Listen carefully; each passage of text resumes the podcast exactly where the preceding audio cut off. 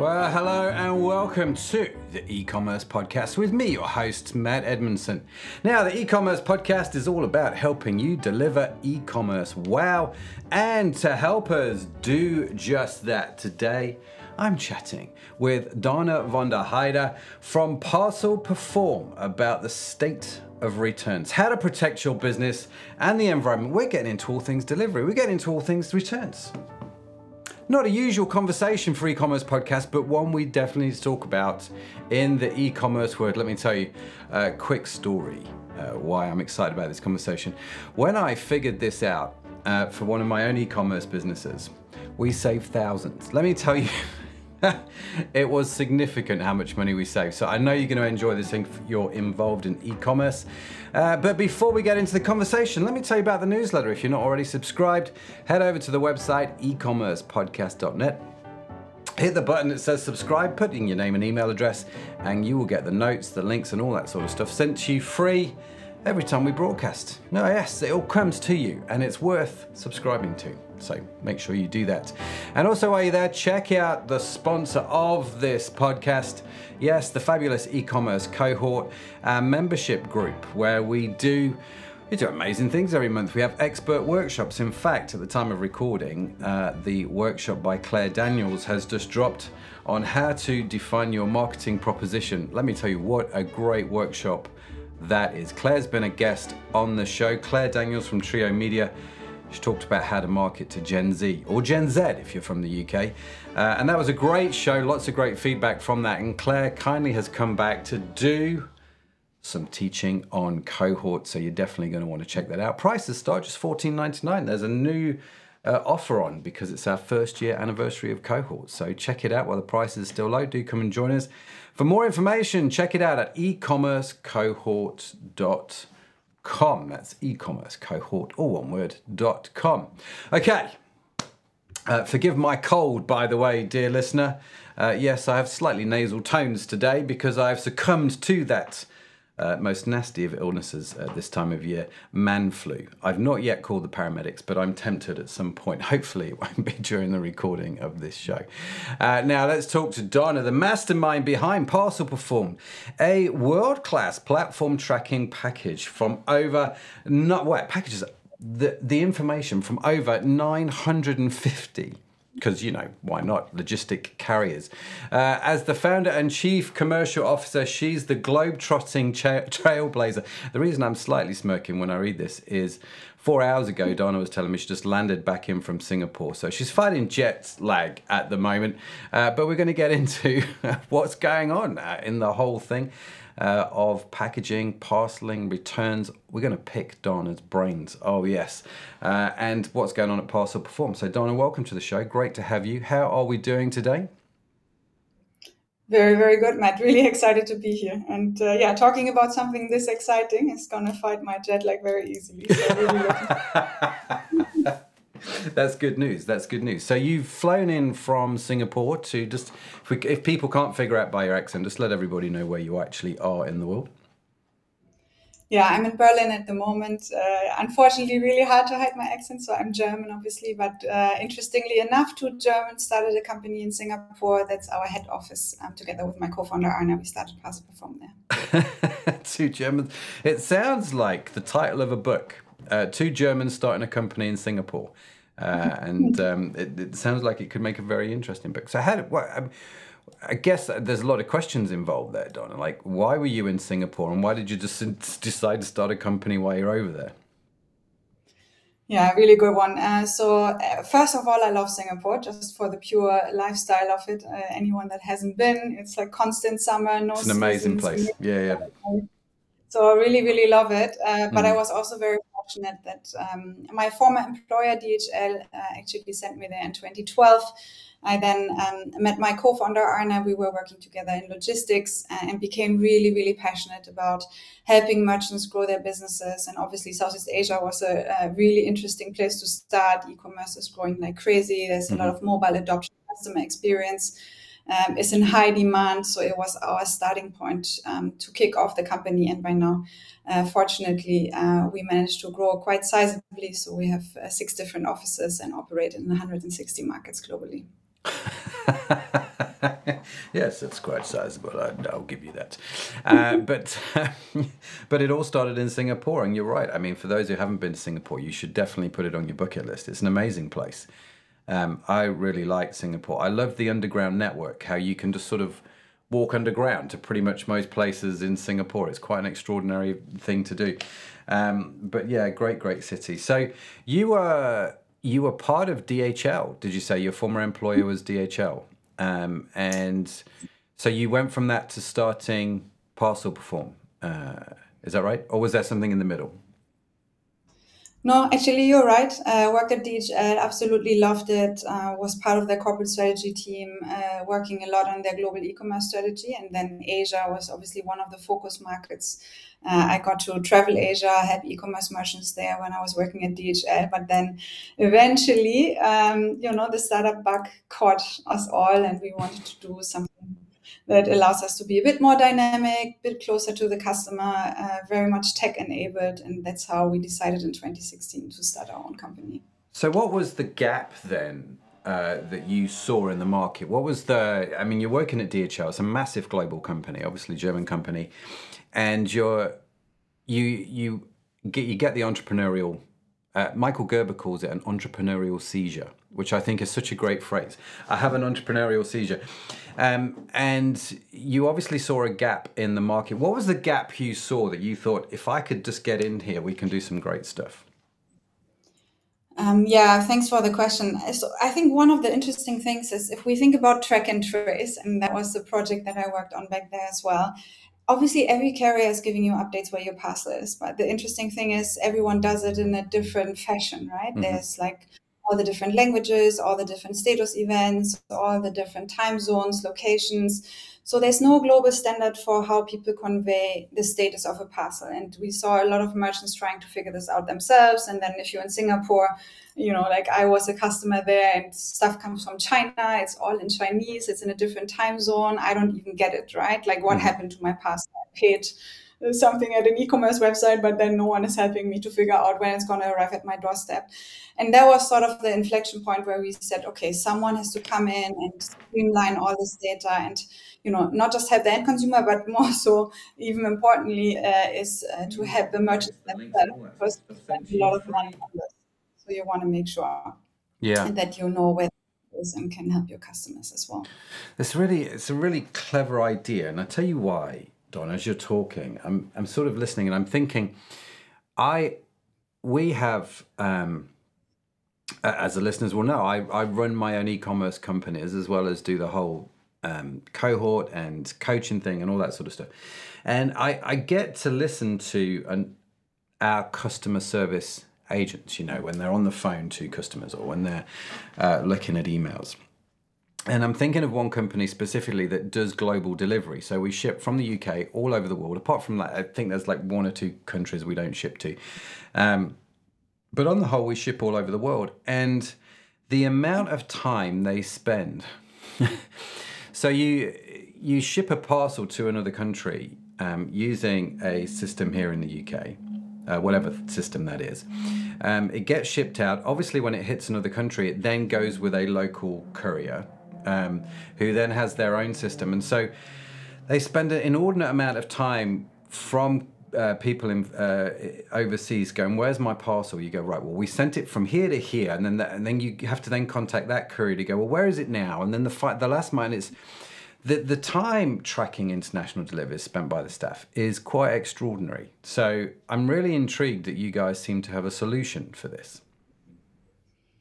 Yeah, 100%. I mean, and it's so frustrating for everyone involved, right? So I think you brought up the customer service example that creates a lot of cost. You know, you usually get a call when a customer is already frustrated. So it's sort of a bit too late at that point, right? Mm. Then what we see, of course, is also the marketing angle. So, you know, and this becomes more and more important because everyone is building on customer retention everyone is used you take amazon right and i think you mm. speak about this a lot in your podcast as well is we are trying to recreate something that consumers learned at amazon where they check out they know exactly when the parcel will arrive they know exactly where it is and they don't have to go anywhere else to find out and that mm. sort of integrated on-brand experience is of course important to make sure that they come back to your website and shop with you directly so that's a big aspect but then of course also why is amazon doing this not just to be nice to their customers and build customer retention but a big element is cost right so customer yeah. service needs to be more efficient. The logistics guys actually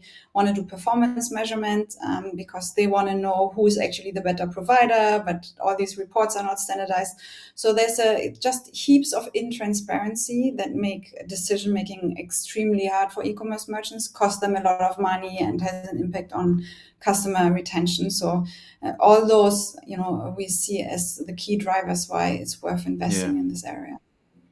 It's a very good point, and I, I think uh, part of the reason I think Amazon do do uh, Amazon does this so well to reduce to reduce cost, but I think because many other people can't, it differentiates them a little bit. At least we think we can't, right? Which is obviously where you guys come in and help. And it, um, I mean, you made a comment there about how on if you go onto the Amazon website you order products and it says this will be with you on this day and it's usually pretty accurate right? And then on the day you'll get a text message or an email saying we're going to be with you between you know 3 and 4 or whatever it is. And a lot of couriers now do this in the UK I had some parcels delivered this morning to the house got a text message it's going to be with you between 8:30 and 10:30 this morning. And sure enough it was pretty much almost you know and you can track the parcel which is kind of cool. Um, so Amazon do this. It's not something I see on many websites outside of Amazon because it's very hard to predict when your parcel is going to arrive. Now, if you order in the UK, I can pretty much say if you order it now, I'm going to send it out now. The chances are very strong you're going to get it tomorrow, right? Um, because we we're, I'm pretty safe with what's going on in the UK. However, somebody from Portugal uh, orders the parcel. I have no idea when that's going to arrive. So how do I how do I it, well, I suppose my first question is Is it possible for me to have something like that on my website where customers around the world, we know where they are, uh, and we can say, right, if you're from Portugal, we think you're going to get it in six days? Yeah, the easy answer is yes. Um, and uh, quite a few people try to do it with rules, right? But mm. I think that's kind of one of the problems and that's also why amazon does it a lot better is let's say you have a contract with a carrier they usually give you a rule if you know my transit time to portugal is three days or hopefully better uh, depending mm-hmm. on what you negotiated there but the problem is that it's not just the carrier um, that impacts the delivery time it's also your warehouse right then let's mm-hmm. say it's a saturday or sunday or in times of covid or peak volume it's all going to take longer. So if you do a rule based, what we call um, prediction at checkout, which customers rely on because that's when they decide whether they buy at your website or mm-hmm. somewhere mm-hmm. else, they really just want to know how fast they can get it and which yeah. day exactly. Um, then doing it rule based uh, has a big issue because that's usually too conservative. You know, no one wants to disappoint the customer, so that's how we see all this. Oh, in five to seven days, five to seven days, you know, I don't know where I am. Maybe I'm traveling. That's not good enough. So, what we are now doing, and, and that's the huge power of data, and everyone talks about machine learning applications and that kind of stuff. But they are really, really powerful to now create exactly this data point. So, we are able even on a product page already, so before checkout, but then latest at checkout to give a day accurate prediction on when that stuff arrives. And that has a huge increase in your checkout conversion mm. rate, which is exactly what you what you want to optimize for, and that's exactly why Amazon does it because yeah. with um, fulfillment they have full control and they can exactly calculate that too. Yeah, oh, fantastic. Very, very good. And it, I can see the benefit of adding that to my website. You know, your parcel will arrive in however many days. One of the things that, and I don't know if you've got experience with this, Dana. Um, I'm kind of curious. Since Brexit, Right, let's talk about Brexit for a second because obviously that was a big deal here in the UK and across Europe. Uh, if you're outside of the UK and Europe, Brexit was the time when England decided at about, I think the vote was like, I don't know, it was 50 50 pretty much. We decided we'd want to leave the European Union. The implications of that was uh, sending parcels from the UK to Europe. Now, if I I send parcels all over the world, right, with our, our e-commerce companies it is easier for me to ship to the US and to Australia, and in some respects quicker than to ship to Europe, even though, you know, I can throw a stone and I'm in Europe from the UK. Um, what's your I guess what's your insider information on shipping from the UK to Europe at the moment? Do you see it getting better? Um, and I guess what should I think about in a post Brexit European Union? Yeah, that's the thing about predictability, right? Yeah, it's getting better. Obviously, uh, kind of uh, big messes are hopefully behind us, and uh, we have figured out what the rules are again, and the custom regulations mm. are a bit clearer. One, because I think that was the big knowledge gap first, and no one yeah. was prepared for it. To be honest, yeah. it was pretty much uh, a mess uh, in the first few months, um, and we see that stabilizing. But we still see the issue on both sides, right? So we have a lot of customer shipping from the UK inside Europe. But the other way around also is huge, right? We have mm. customers that have trade lanes going from Germany to the UK, for example. And it just still is a little bit more unpredictable. Um, so I think what we see people doing is first of all diversification of carriers. Um, mm-hmm. So if you think one carrier will help you to ship into every European market, that usually doesn't work out well for you. So if you have a certain volume, uh, the best idea is to kind of look at uh, diversification there on the carrier setup. And then the other thing is, and that's why we believe in like the power of data so much is again if you just use a rule and you say okay the last months it was like this uh, so the transit time is going to be the same in december at peak we all know that's never going to happen and then if it's snowing it's going to get yeah. worse and then one is on strike as well.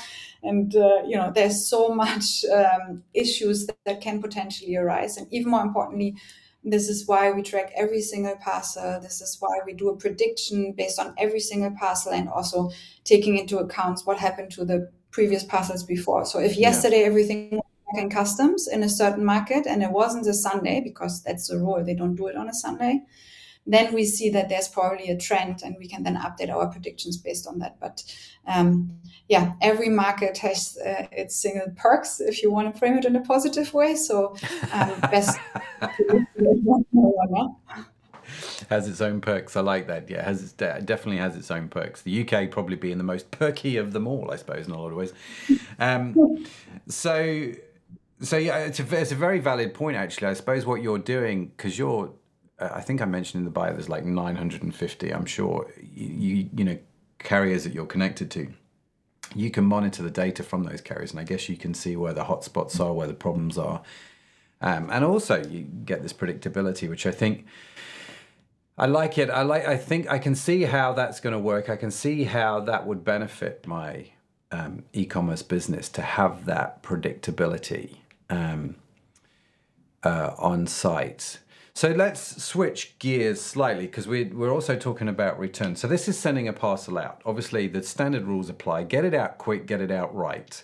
Uh, and give the customer mm-hmm. tracking information so they don't have to keep bothering you with, you know, trying to find the parcel.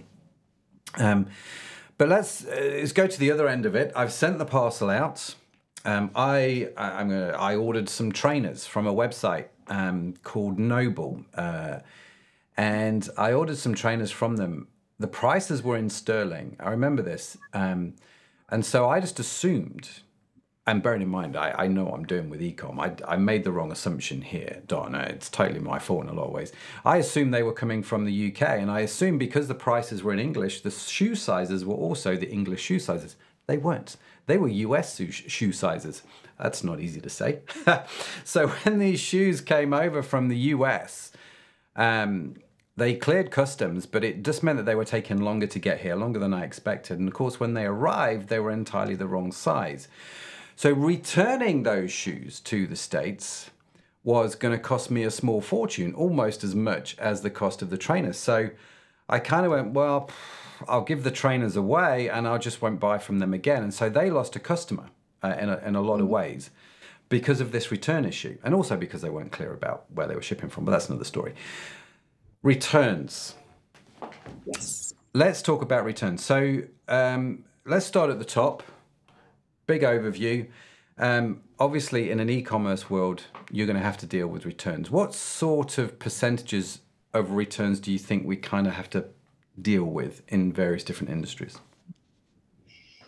Yeah, very, very different by industry. Um, also, value of the goods really depends. Um, but of course, if we look at like apparel, um, now you, you look at about 50%, right? Mm. Um, uh, stuff where uh, yeah, high, people just is really high and everyone is struggling with it, which means you have two options, right? And I have a lot of discussions with this um, with the retailers. Is similar to your case, right? Some say, okay, let's just make it hard to return something, mm. uh, so this doesn't happen. But that's just not the reality of business, right? That's not going to yeah. work for you because uh, you lose customers, and right now the biggest you have to optimize for in times where it's so hard to acquire new customers, customer retention. So you want to keep them in a happy journey. Yeah. So making possible or really hard is not the solution. But if you make it too easy, you get too many returns, and then kind of facilitating a return is really, really difficult as well. So I think yeah, it's a it's a fine line on how to deal with it. But um, our top recommendation, first of all, is to be transparent about mm. what's your return policy. Because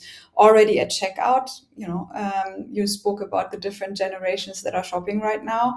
Uh, if you look at Gen X, Gen Z, they probably just expect that it's returnable. Um, they also want sustainable solution. That's a whole different area as well. But um, that's also why a lot of them don't appreciate to actually have a return label in the box. That's something that we now yeah. hear a lot about.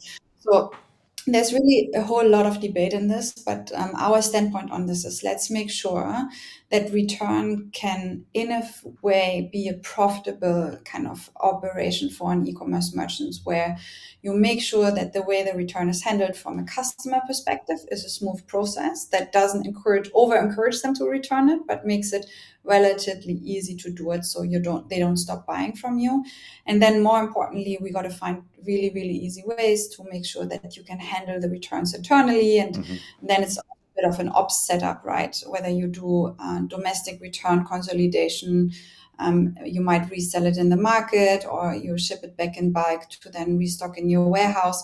I think that's the logistics consolidation, but the part that we are handling mainly is to make sure that all the user experience for the merchant, but also for the um, customer, is working really nicely. Yeah, that's top advice.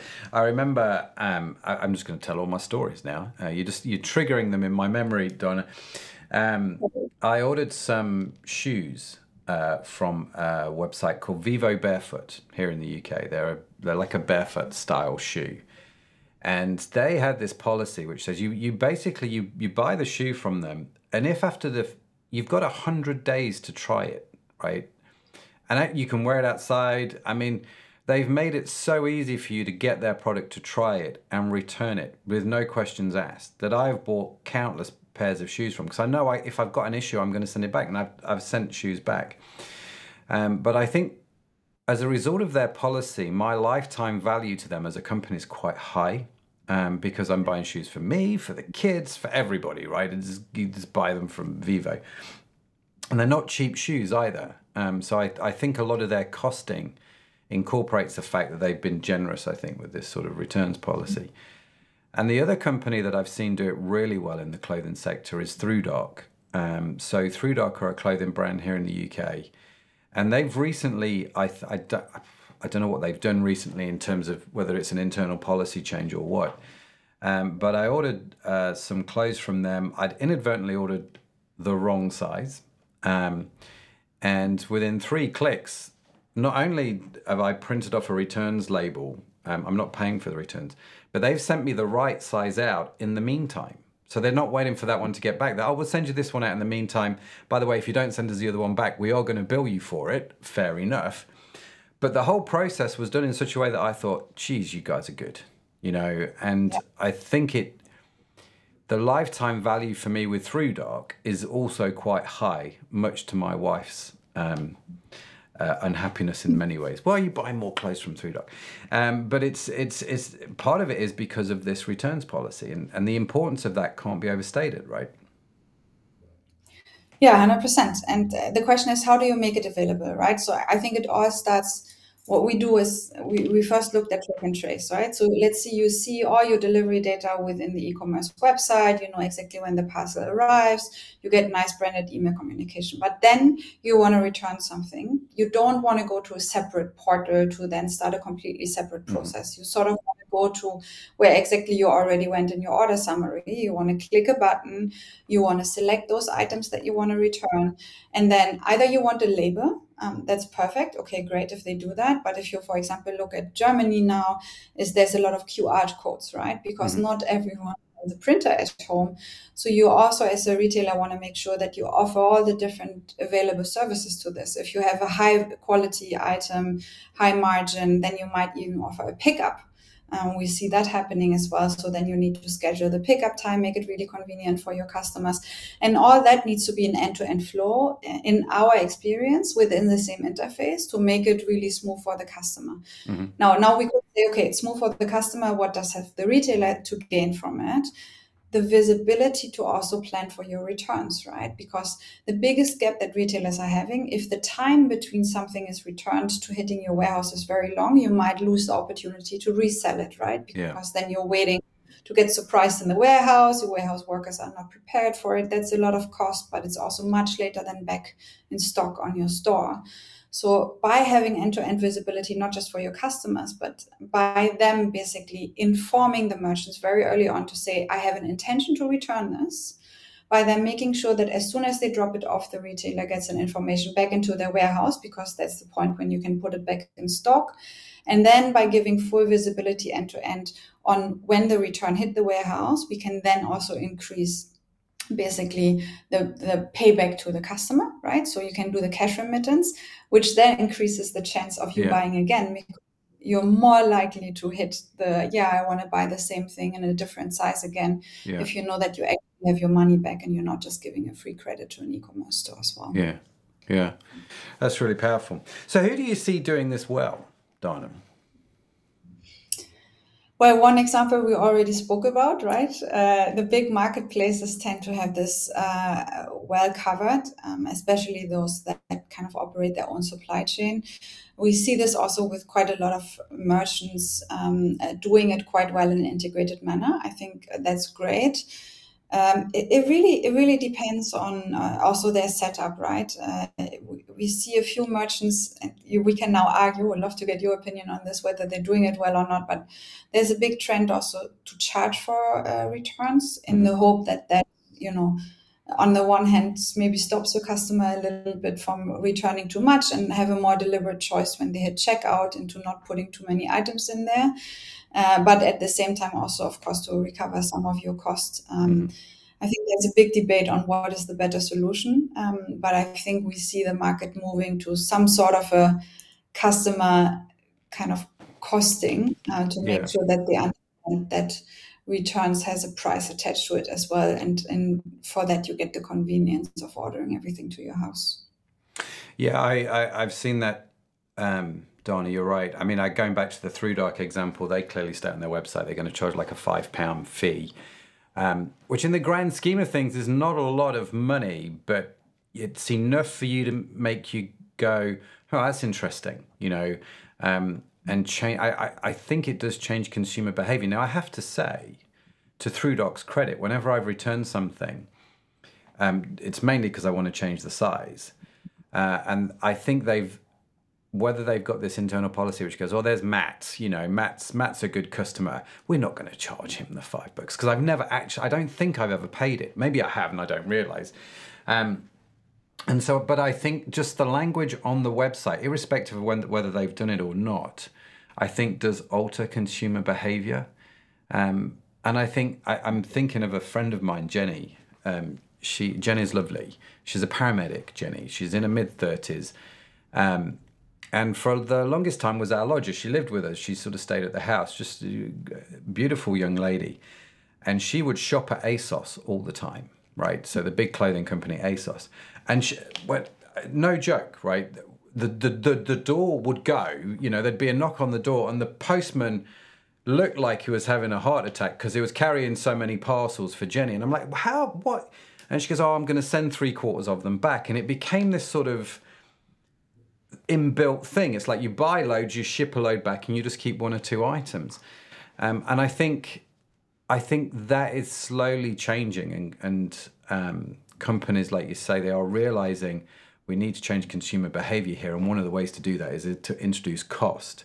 unless maybe you're some kind of member or you know some high value client and you don't get that which keeps you you know makes you feel a bit more special i suppose yeah, there's obviously also other cool ways to do this. I just uh, also happen to shop at Zara just lately, and they the smart thing, right, where they basically told you when you add the same item but in a different size, instead of automatically adding it to the cart, which you would normally do to increase the conversion rate, they actually introduced a pop up where they say, Are you sure that you need this item in both sizes? Here's our measurements guides or something like mm. that to kind of prevent you um, to do that. So there's a lot of kind of smart things you can probably mm. also do up front to see um, if that reduces your return.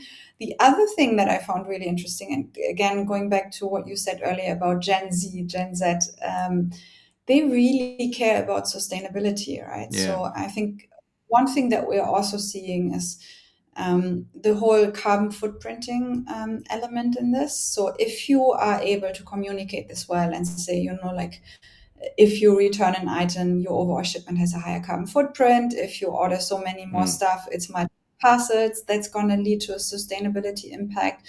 I think there's a new generation that actually cares about this. So there's yeah. quite a few yeah. new tips and tricks out there to encourage people to be a bit more mindful on what they put into their cart it's kind of like the hotel, isn't it? You go to the hotels and they've they cottoned onto this by saying, if you leave your towel on the floor, we will obviously take it away and give you a new towel. But do you really need us to do that? And just that little card, I mean, just cut down the amount of laundry hotels had to do, you know, tremendously. And it's that kind of thing, isn't it? That how do I nudge consumers to make maybe a more informed choice that's not going to cost both the planet and me a, a lot of money?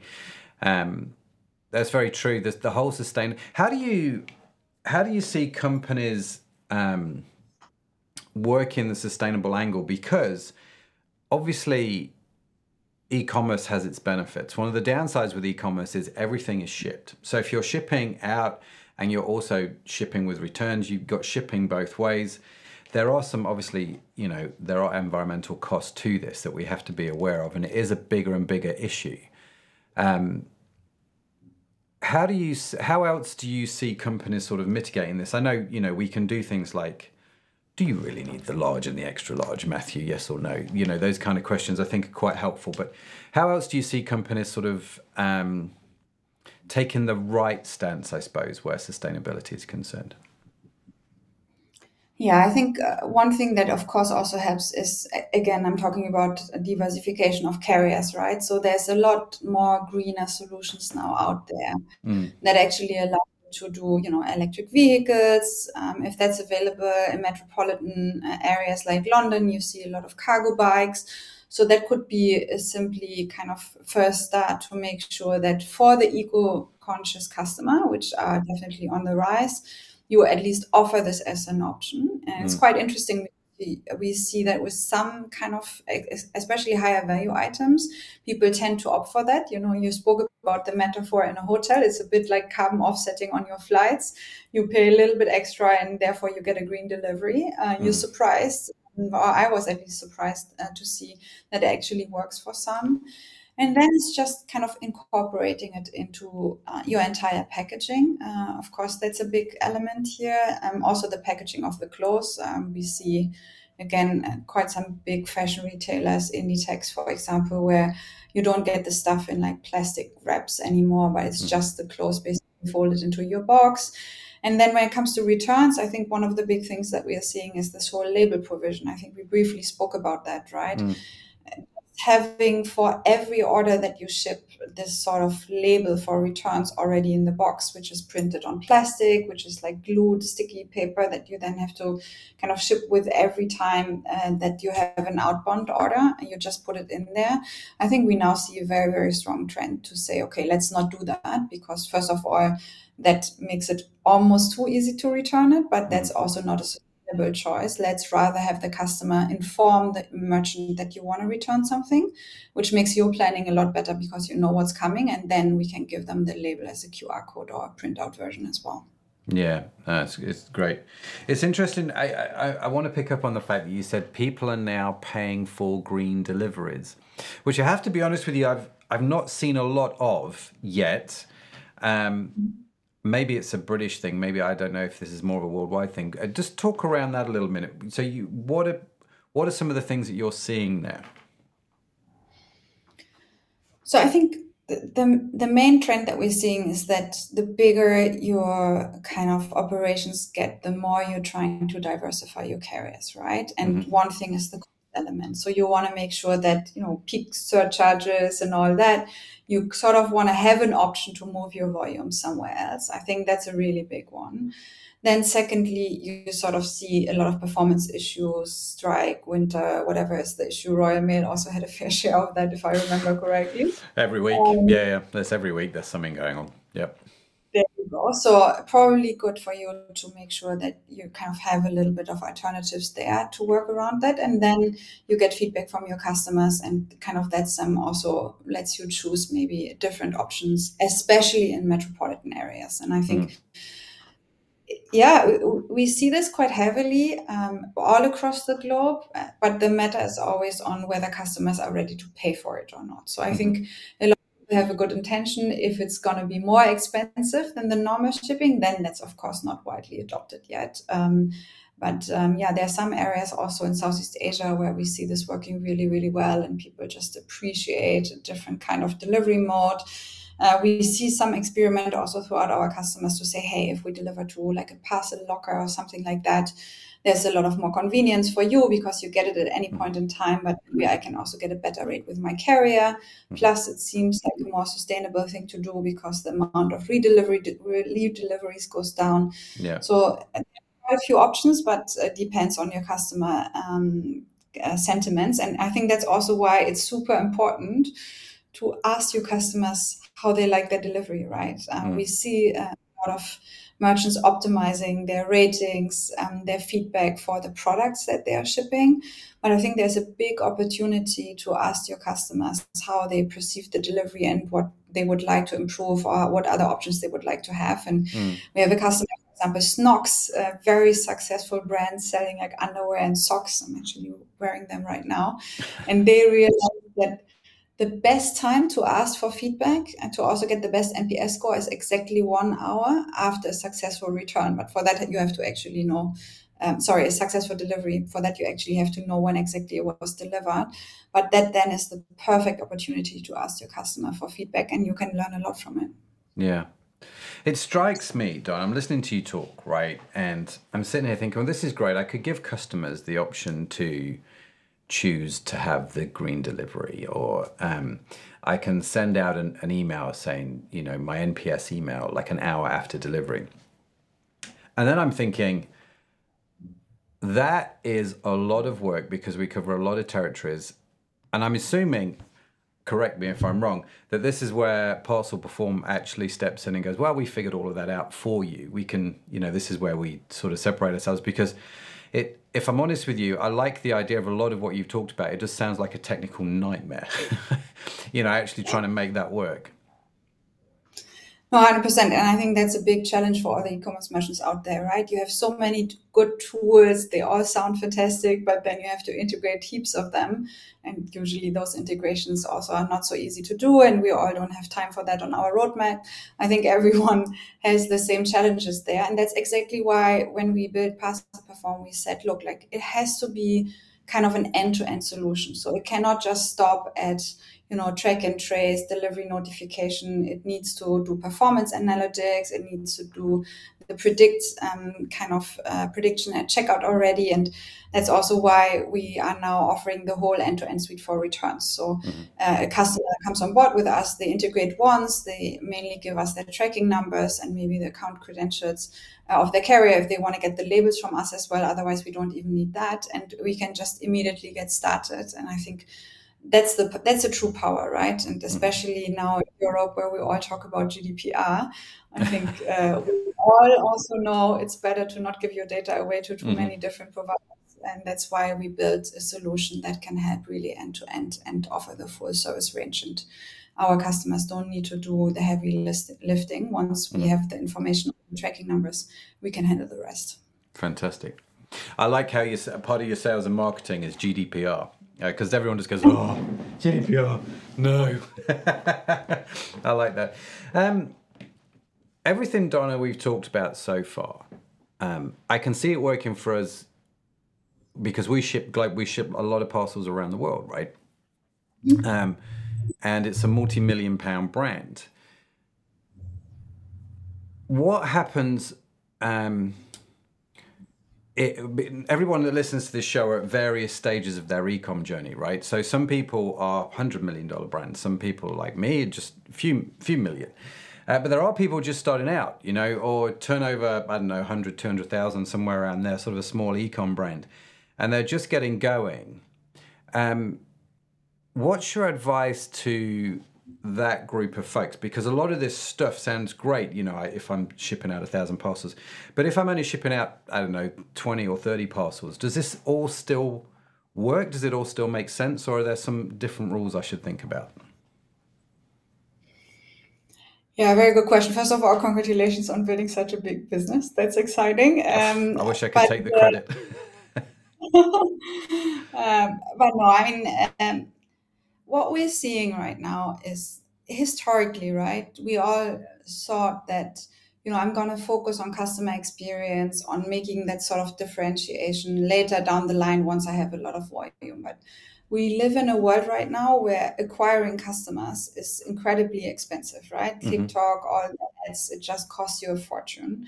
So the biggest lever you have to grow your business is building customer retention. For this, mm-hmm. you need to expose your brand, not just on your website, but also post purchase, right? All the delivery notifications and all that.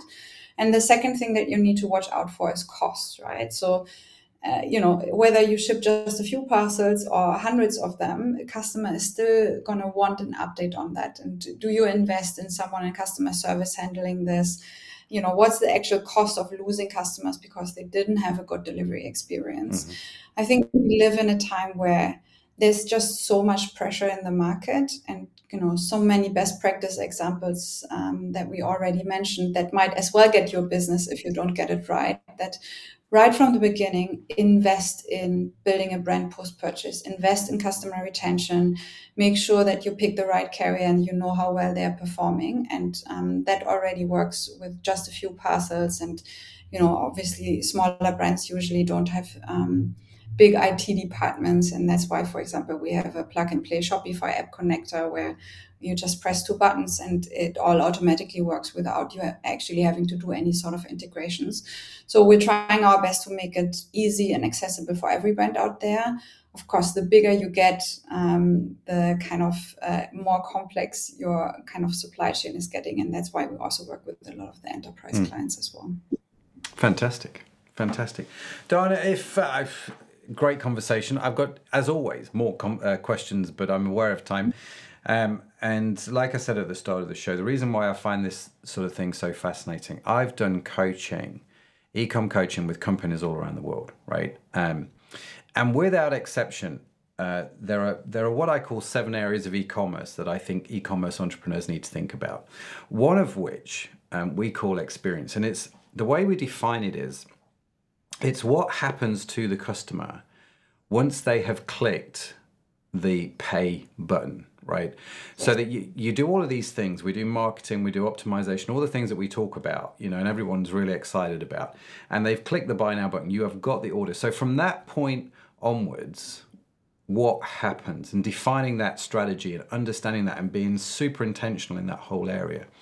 Because this is where I think over the years in e-commerce, this is where I think my personal e-commerce brands where we've made the biggest impact, if that makes sense, where we've we've seen the biggest sort of return on investment. And with that exception, every brand I've ever done coaching with, we look at that. Okay, what, what happens now once I click buy? And there is always something to improve. There's always something to get better that people just don't think about. What a big one is shipping.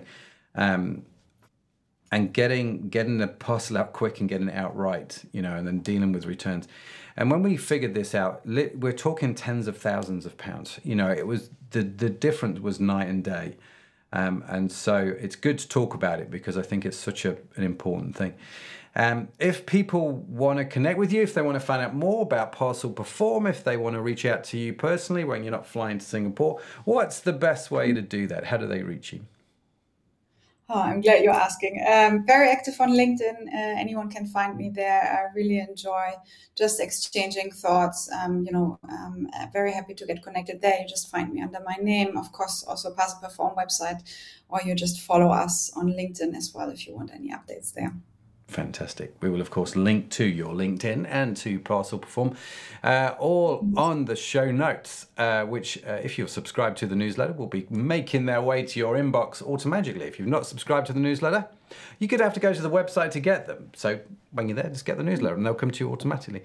Dana, listen, uh, it's been it's been great talking to you, and and uh, thanks for coming on uh, and sharing your expertise and, and bearing with me as I've sounded a little bit more nasal than usual.